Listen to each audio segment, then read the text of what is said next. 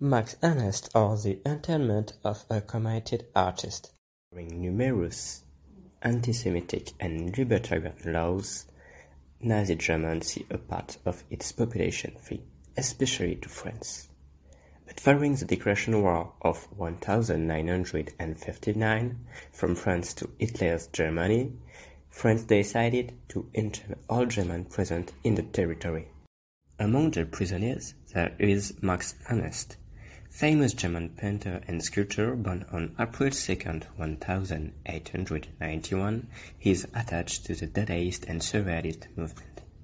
Max Ernst arrived in Paris, where he conducted numerous exhibitions and was judged from Berlin as a degenerated artist and declared enemy of the Reich in 1953.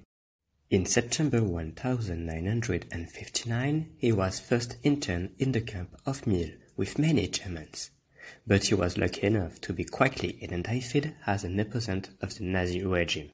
He will thus be released a month later, but he will nevertheless have the opportunity to draw some works, such as Apatrid, made with pencil it represents limes, a fantastical tool of prisoner.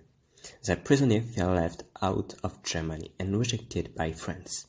Their limbs thus represent ironically two nationalities because they have empty eyes and legs of bed and different colors.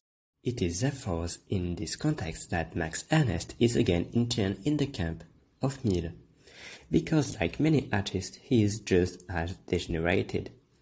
Thus for a month he lives miserably but still managed to create in this dark universe some works. However, his works regained their brightness, characteristic of these works, following his liberation and his immigration to the United States of America.